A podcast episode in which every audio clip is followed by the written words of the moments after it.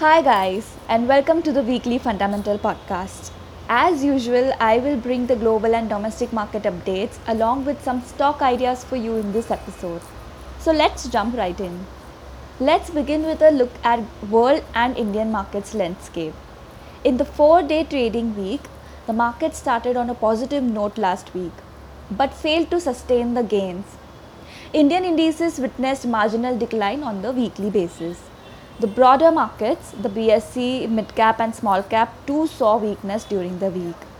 Now with result season behind us, the market will likely keep a tab on domestic and global data including central bank policy measures, inflation, commodity prices and COVID cases.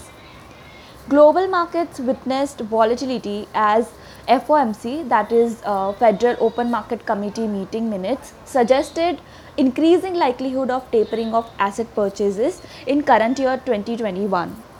Meanwhile, China kept its benchmark interest rate unchanged. Oil prices saw correction last week due to growth slowdown concerns amid spike in COVID cases globally. Moving on to foreign portfolio inflows.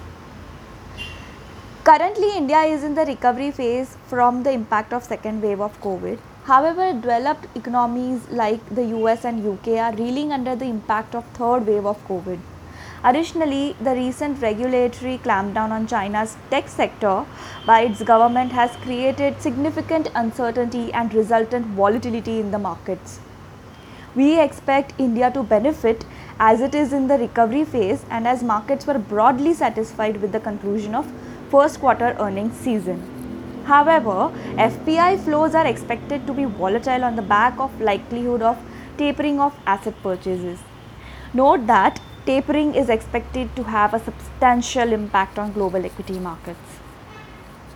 Flows in Korea, Taiwan and Thailand continues to be negative. On the other hand, India and Indonesia reported FPI inflows to the tune of $870 million and $156 million respectively.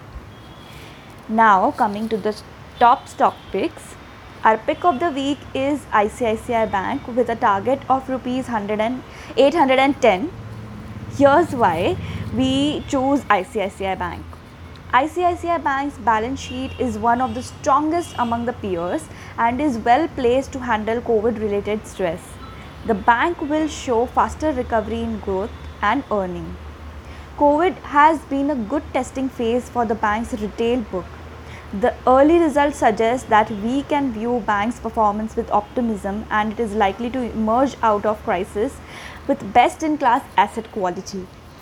We value the bank at a fair value of ₹810 at 2.6 times adjusted book value and 18 times June 2023 EPS.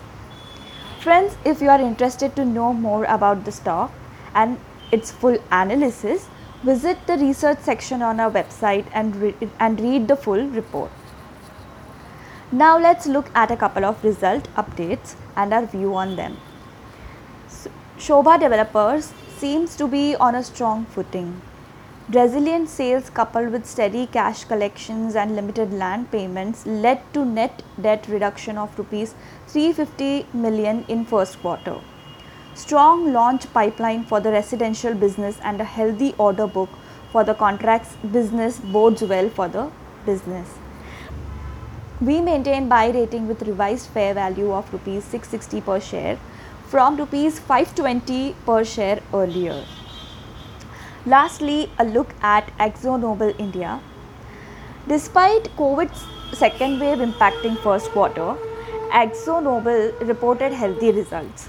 Revenue was reported at ₹626 crore on low base of COVID-19 impacted last year. We believe the company to benefit from lifting of lockdown pan-India ahead of the festive season. The company's fundamentals and the category are intact with volume-led growth potential and stable margin profile arising from rational competition. We like the business and the stock.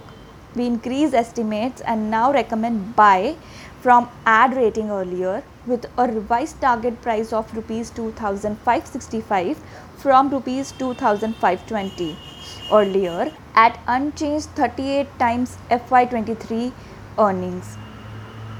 So guys, that's all for today. Stay tuned for more updates next week. Happy investing. Thank you.